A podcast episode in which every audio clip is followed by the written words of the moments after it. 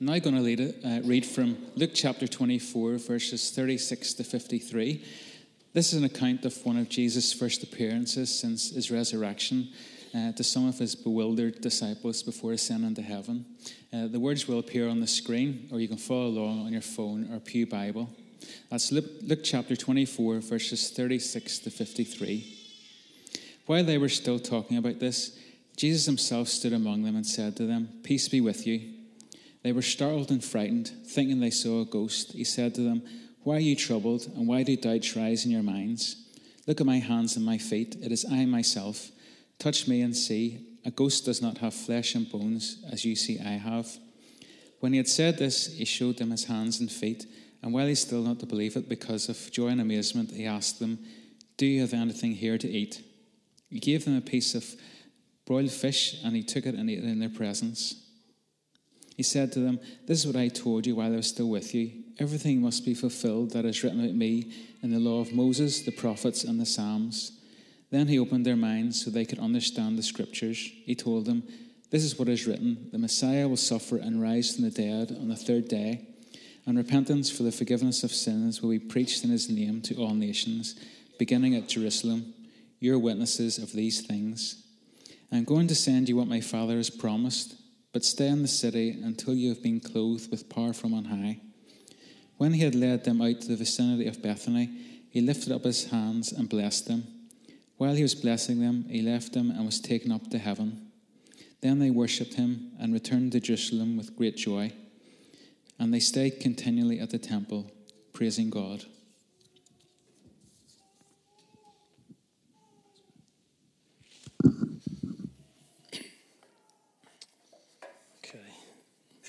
Thanks, Graham. So this week we're looking at Jesus appearing to the disciples and then ascending to heaven. This is coming back off the back of the resurrection last week when we heard Stuart speak about the five ways it orientates us from the cross to the empty tomb, from death to life, from our troubles to the steady hand of God, from sadness to joy, and towards life in the Spirit. And some of what we speak about today will echo a lot of that. The passage here is the final words of the Gospel of Luke, which thematically and authoritorally uh, runs straight into Acts of the Apostles. If anybody noticed the word that I just made up there, then they get a free tea and a biscuit afterwards in the coffee bar, okay? So last week we heard uh, from Luke about the woman finding the empty tomb and then Peter racing off to see for himself.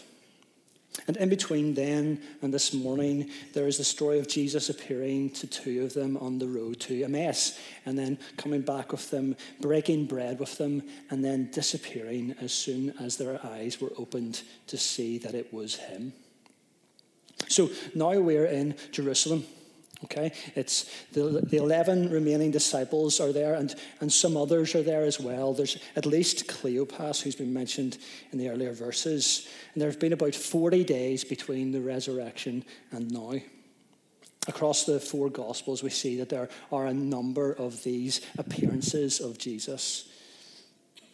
And I'm sure it's it's clear to say that there is confusion among Jesus' followers at this point. And then we have these first words of greeting as he says to them, "Peace be with you." So at a very basic level, this was a fairly typical greeting. It would be a bit like us saying, "Hope you're well." But in this moment, coming from this man, from the risen Jesus, it means so much more, so much more. The word peace means a lot to us in this country. When we come from Northern Ireland, it's it's a big deal to talk about peace, especially thinking on a week where we've just had the President of the United States come to commemorate the Good Friday Agreement. We've all heard so much about peace in Northern Ireland, about its strengths and its weaknesses, about its failings and its successes. We are much different place in this country now than we were twenty-five years ago because of the peace that we have. I would say a much better place. But this word peace, as Jesus speaks it in this moment, means a lot more than simply ceasefire or political hand-holding or putting up with each other's differences. This peace that he mentions was shalom. It speaks of wholeness and harmony, of things being the way they ought to be. And this is exactly the peace that Jesus' presence here displays. Him being able to be alive physically in this room with them. His risen nature, being able to speak, eat, teach with them, and then to rise again. It shows that the brokenness of this world has been overcome because he has defeated death, has overcome death. All that went wrong back in the Garden of Eden is now being corrected. Peace be with you. And we live in this same post-resurrection life. It might not look like it sometimes when we look around us and see the mess of the world, because there's a tension until Jesus comes back. When he comes back to, to fully redeem everything, to bring his kingdom in its fullness. But we do live in this post-resurrection life. So we can know this peace that Jesus offers. We sing these words often. Because he lives, I can face tomorrow. Because he lives, all fear is gone. Because I know he holds the future. Life is worth the living just because he lives. When Jesus turns up alive and says, peace be with you, he's speaking to this confused group of followers who had lost their rabbi, whose last actions were to reject him and let him be led off by the authorities to be killed. Yet his first words are, peace be with you. It's okay. It's all right now. No fear, no guilt. Peace comes with this risen Lord. And looking at the rest of this passage, there are three things I want to, want to speak about. They are the reality of Jesus' death and resurrection, the realization of what Jesus' death and resurrection means, and then our response to Jesus' death and resurrection. I can only apologize mostly to my wife for the alliteration that I'm using. So first, verses thirty-seven to forty-three speak to this reality of what's happened. Verse thirty-seven, it says, they were startled and frightened, thinking they saw a ghost. He said to them, why are you troubled? Why do doubts rise in your mind? Look at my hands and my feet. It is I myself. Touch me and see. A ghost does not have flesh and bones, as you see I have. When he had said this, he showed them his hands and feet. And while they still did not believe it because of joy and amazement, he asked them, do you have anything to eat? They gave him a piece of broiled fish, and he took it and ate it in their presence. So here we have seven verses very much focused on this physical nature of Jesus. He's here in the flesh, his body standing among them, shows them his hands and feet, talks about his flesh and bones. They see him, he speaks to them, he asks for food and he eats. He encourages them to use their, their senses to see, to hear, to feel. This is God in human form, raised from death on a cross, physically in their presence. I think sometimes we can separate the two Jesuses, where we think before the cross, we think of this, this human Jesus in a human body, going around and doing miracles, um, but it's a human and we can imagine that. And then we have this post-resurrection Jesus who has wounds and holes and, and cuts in his body, a bit like a zombie to us, I think. And, and we can maybe easily gloss over him. We're maybe thankful that there's only a few verses that speak about him. But there's good reason for these times when he appears to the disciples.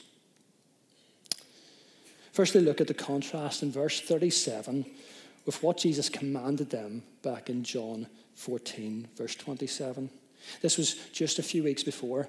Um, the last time he was with the disciples before the Garden of Gethsemane, when he was taken off to be, to be killed. So in this last time spent with them, Jesus said to them, "Peace I leave with you. My peace I give you. I do not give to you as the world gives. Do not let your hearts be troubled, and do not be afraid." And yet, as they see him return to them, they are startled and frightened. So the disciples have they've gone through the mill a little bit. They've failed their leader. Then they've, they've lost their leader. He's been murdered. Then the body disappears. It's gone. And then they hear of him appearing to people, and then all of a sudden he's right there with them. They're confused. The whole thing is a little bit frightening. So what does Jesus do? He comes to them on their level. He doesn't chastise them. He doesn't question how they would possibly feel him in those moments, how they still don't quite get what's going on with this death and resurrection. Instead, he stoops down to earth. He shows them his physical wounds, reassures them that it is he, it is their Jesus, this Jesus that they know and love. And he says, "Peace be with you." Peace to those closest to him who had failed him the greatest. They needed to experience his resurrected body, to hear his forgiveness, to know this peace. Because despite what Jesus, having done, being a huge thing that restored the relationship of humanity to its creator, that defeated the power of death on a global scale, that has paid for all of our wrongs, he cared for them on a personal, intimate, physical, individual layer as well. Think about how we act when little children get hurt or when they've been naughty, and we need to correct them. Do we stand at the head of the table and direct a speech? Do we just stand in front of the T V and yell at them? To be fair, sometimes we do. That happens a lot in our house, far too much. But it's not the best way, is it? No, we, we get down on a level with them, don't we? We stoop down, we look them in the eye, we hold their hands, we rub their sore knees, we embrace them. We speak to them in words that they understand, to explain what's going on, to explain what needs to change. They need to know our closeness, our physical presence. They need to know that they can trust us to be there for them in these moments, to understand them, to love them, to heal them, to correct them, to lead them. And the disciples needed to understand this as well. They needed to understand it wasn't just a massive spiritual, religious thing that had happened. It was the renewal of everything, including intimately their individual circumstances, their individual physical beings, intimate, physical, all-encompassing victory. And we need to grasp that as well. This isn't just a story for us to celebrate each spring, a nice story about the underdog, you know, winning the victory. This was the God-man physically in the room with them, alive in body and spirit, with love, compassion, and forgiveness, saying, "Peace be with you." Because what he'd done had achieved peace for all who knew him. This death and resurrection of Jesus was real. There's a reality to what happened. And they experienced this reality of the risen king. And he asked them for something to eat. They gave him a piece of broiled fish, and he took it and ate it in their presence. It doesn't get much more real than being in a small locked room with the smell of broiled fish being cooked. Verses forty-four to forty-nine go on to say this. He said to them, "This is what I told you while I was still with you. Everything must be fulfilled that is written about me in the law of Moses, the prophets, and the Psalms. Then he opened their minds so they could understand the scriptures. He told them, this is what is written. The Messiah will suffer and rise from the dead on the, on, on the third day, and repentance for the forgiveness of sins will be preached in his name to all nations, beginning at Jerusalem. You are witnesses of these things. I'm going to send you what my Father has promised, but stay in the city until you have been clothed with power from on high. There's so much going on in this passage. Um, and before we move on to the next point, I just want to make a couple of clarifications. Firstly, when Jesus speaks of the law of Moses, the prophets, and the Psalms, he's speaking to the whole of the Old Testament. Um, in those days, uh, the scriptures were thought of in three parts, and the Psalms was the, the start of the third part. So when he says this, he means what is written about me in the scriptures. I think it's also helpful for us to note very briefly the significance of Jesus' note that the gospel would be preached to all nations beginning at Jerusalem. A lot of emphasis can be placed on Jerusalem, and some of that can at times be maybe misguided. But I believe there is important significance to be drawn from this. At a very basic level, Jesus is stating that the first people to hear this good news would be the people, the very people who put him to death. Jesus comes with this message of repentance for the forgiveness of sins in his name, and the first people offered are the ones who failed him the most and the ones who put him to death.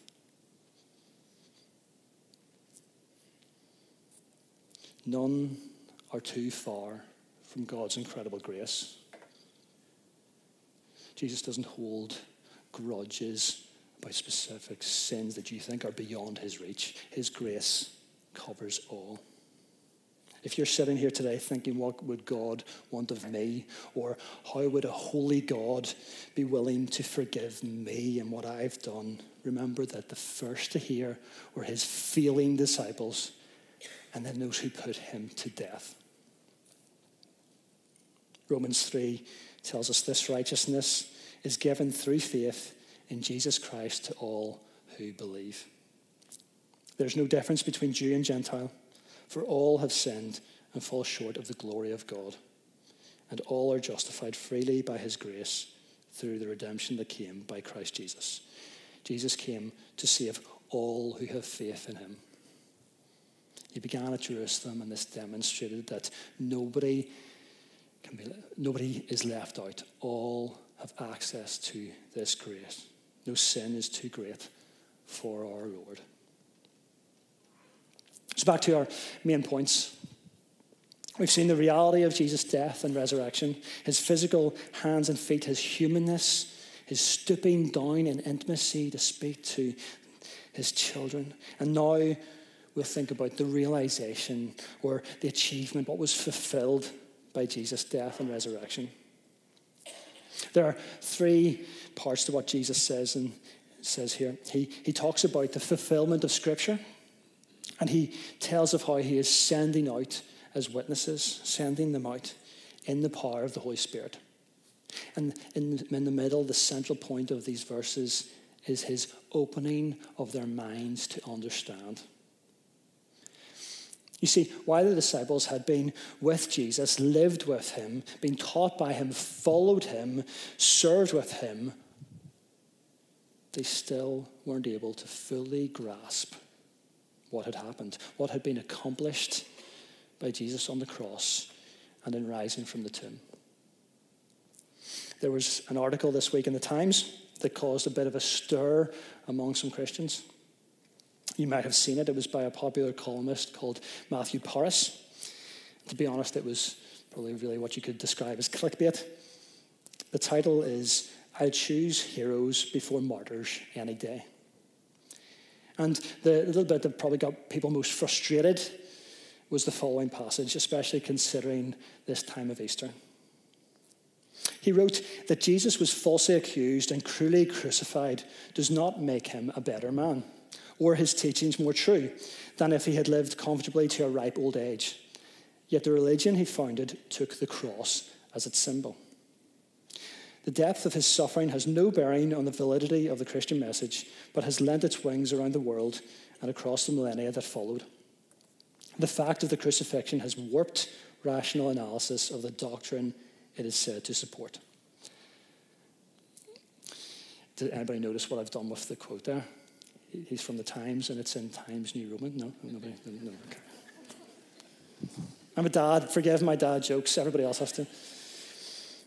So I'm not going to get drawn into the intricacies and the details of this discussion around how Matthew Parris has, has gotten his analysis wrong.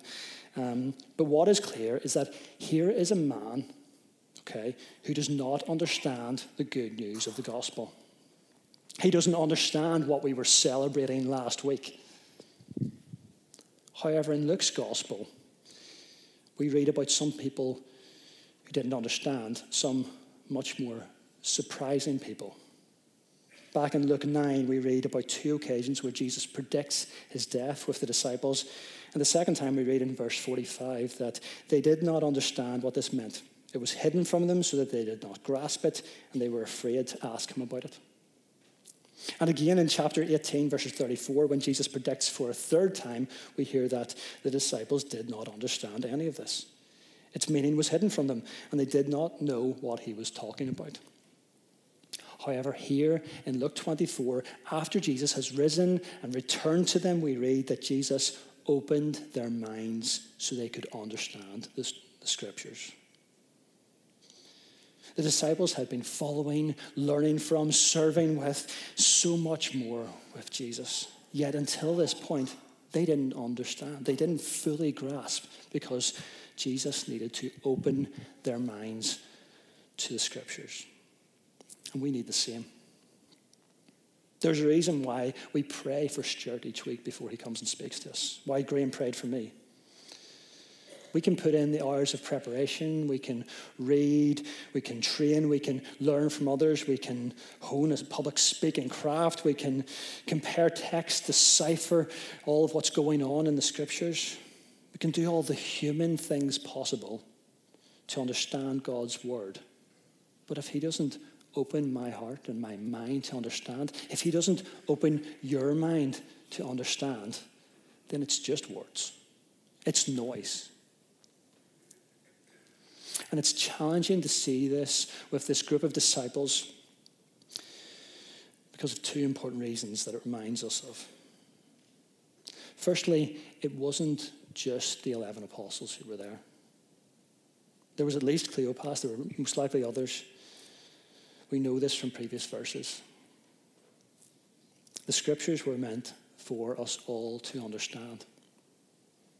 Jesus can open all of our minds to the good news. It's not just for whoever's speaking up the front. It's not just for your elders. It's not just for your leaders. It's not just for maybe who you think is, oh, they're great. They really know their Bible. Jesus can open all of our minds to understand the scriptures.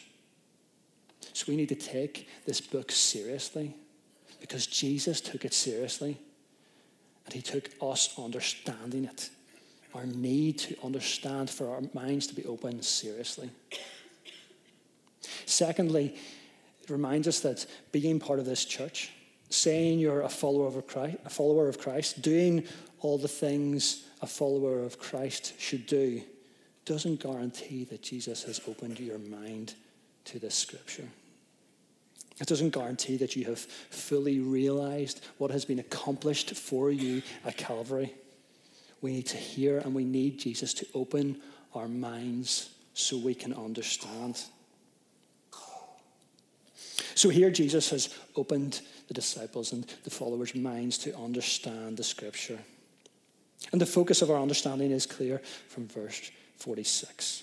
He told them, this is what is written.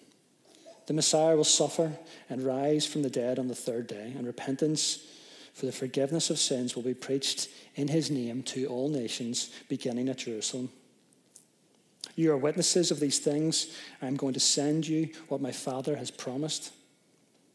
But stay in the city until you have been clothed with power from on high. So he tells them who? It's them. They are witnesses. He tells them where? He tells them to go to all nations, beginning at Jerusalem. He tells them when? once they have been clothed with power from on high, the, the power of the Holy Spirit. And he tells them how they are to preach. They are to tell people this good news. And most importantly, he tells them what. They are to preach repentance for the forgiveness of sins in Jesus' name. And as we've seen, this wasn't just the apostles. This was for all of Jesus' followers. This is for all of us. This is for all of us who know him. Jesus has realized victory over sin and over death, and he's including us by sending us to the nations to speak this truth in his name, under the power and authority of the Holy Spirit, which the Father has promised. And what we share is clear. Jesus is the Messiah who suffered, died, and rose again. Repent and be forgiven in his name. As with those from Jerusalem, even those farthest from the light, those farthest from the truth, can embrace this message and enjoy his grace. So Jesus has displayed the reality of his death and resurrection. The wounds in his side, his flesh and bones, his hands and feet. The risen king ultimately, intimately down on his hunkers with his followers, with the children of God. And he's opened their minds to understand the scriptures, to understand what it means. The Messiah that the whole world, the whole word of God has been pointing to. So finally, to our response from verse forty-eight. You are the witnesses of these things. I am going to send you what my Father has promised, but stay in the city until you have been clothed with power from on high. When they, when he had led them out of the vicinity to, of Bethany, out of the, when he had led them out to the vicinity of Bethany, he lifted up his hands and blessed them. While he was blessing them, he left them and was taken up into heaven. Then they worshipped him and returned to Jerusalem with great joy. And they stayed continually at the temple, praising God. The context here is quite nice in that Jesus ascends from Bethany. It's a town about two miles outside Jerusalem, so not very far. And we know of it from John eleven, when Jesus attended the wake of his friend Lazarus, wept with his sisters, and then brought him back from the dead. Some commentators wonder if this alive again Lazarus may have been present to see Jesus' ascension. Isn't that a nice thought? Who knows, maybe.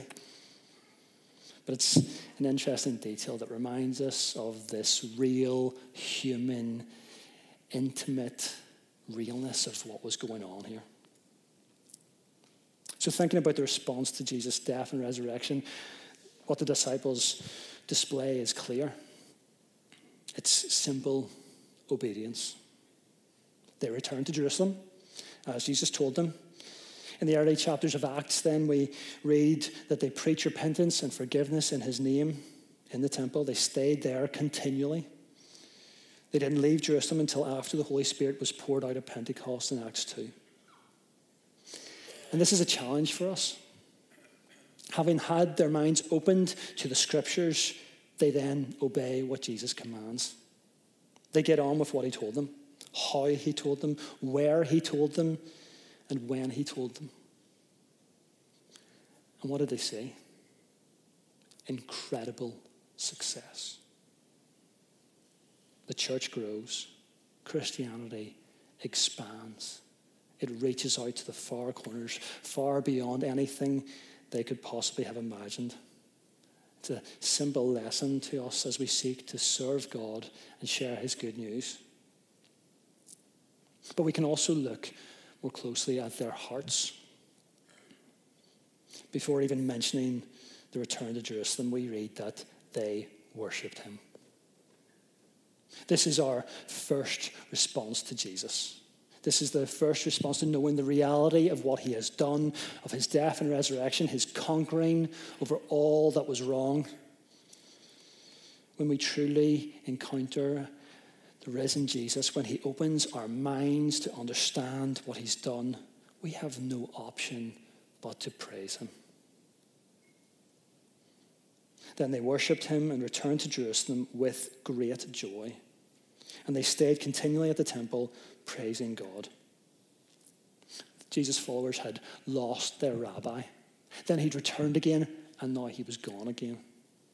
And yet the reaction is to worship with great joy. Because now their minds had been open. Now, for the first time, they could see clearly. Their reaction is to worship with great joy. Every week after opening God's work, opening God's word here in church, what do we do?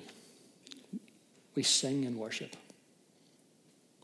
It's our right and proper response to what we've heard, to the truth that we've heard about the reality and the realization of Jesus' grace and his victory. Are we full of praise? Are we full of joy?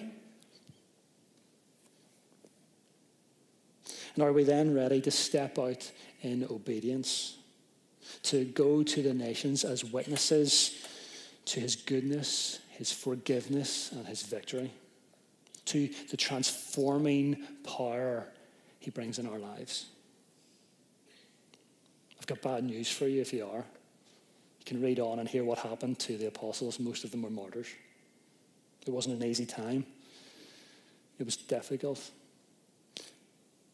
But they knew who they were doing it for. They knew what they were doing, and they knew what was waiting for them, what had been won for them. And now that family of God that they went out as, that witnessing that they did, led to us here on Carnmoney Hill worshipping God, opening his scripture together and serving him. It led to our brothers and sisters in Central down the road, led to my brother's church in North Wales, my sister's in South Korea, led to Lindsay and Jaffet's uh, church in Nigeria. It led to where Heather worshipped in Cambodia. It spread across the, word, the world because they went out and simply obeyed what Jesus commanded. This is the reason why we get to meet here today, why we get to sing songs of worship, why we had sixteen new members join us last week, why our kids are getting to hear gospel truths in the next, next building. It's almost as if what Jesus said would happen would come true. It's almost as if what was prophesied all those years ago was real. Almost as if we can trust this Savior to open minds, to transform lives, and save souls. I received a, a little message from a cap client this week. Um, it was an innocuous message about paperwork, not very exciting. And then they tagged along a second little message, which read like this. P S You must have prayed hard. We got a house. Thank you. And throw your praying hand emojis. These, these aren't Christians. These aren't followers of Christ. But they could see that there was the hand of an almighty, powerful God on what had happened in their lives. That was eight years in the working. It's almost as if when we pray, God moves. It's almost as if Jesus is actually with us, walking with us. It's almost as if what he has told us is true. It's almost as if we can trust and believe and have faith in this risen Savior. I'm going to finish up if you guys want to come back up. This part of Scripture is incredible. We haven't even touched on Jesus blessing his followers as he ascends into heaven. Imagine being there to witness that, Jesus ascending to heaven. We need to cling tightly to this reality of Jesus' risen life, his death and resurrection, and then standing in a risen body with them. This living Jesus who died for us, who was raised for us, who defeated death on our behalf. This Jesus who opens our minds to understand, to fully grasp this peace, this shalom that he offers. And then we have a response to make. To be obedient in taking his word, his truth, to the nations in the power of his promised Holy Spirit. Trusting in the truth, the simple truth of the good news of repentance for the forgiveness of sins in Jesus' name. All of this should be evident in how we outpour our praise to him. Our praise to this God for his goodness, his mercy, and his grace. Let's stand and pray before we worship.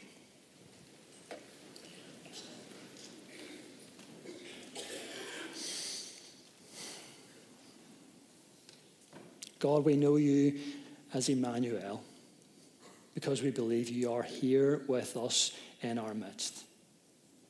That's what you promised. And we know that we can trust your promises. Move in us now as we worship. Transform us through the power of your scripture, of your word, in Jesus' name. Open our minds to understand who you are, what you have done, how you are in charge of all of this life, how you are the Lord of this world, how you are the conqueror of death, how you are the Savior who died on our behalf. May your presence be so clear with us as we worship. Let our praise outpour with joy and an offering that is worthy of what you have done for us. May we know you so truly that we worship you in spirit and truth. God, be with us now as we sing to you. Bless Shane as he leads us.